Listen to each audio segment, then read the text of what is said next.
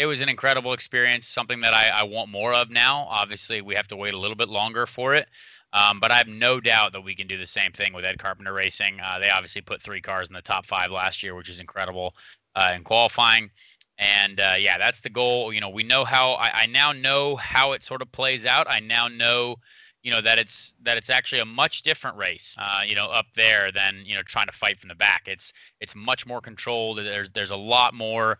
Um, you know, it, it's actually a lot more calm than uh, you know than it is trying to fight from the back. So you know, if you can just stay up there, you have a much easier day than uh, you know having to fight from the back.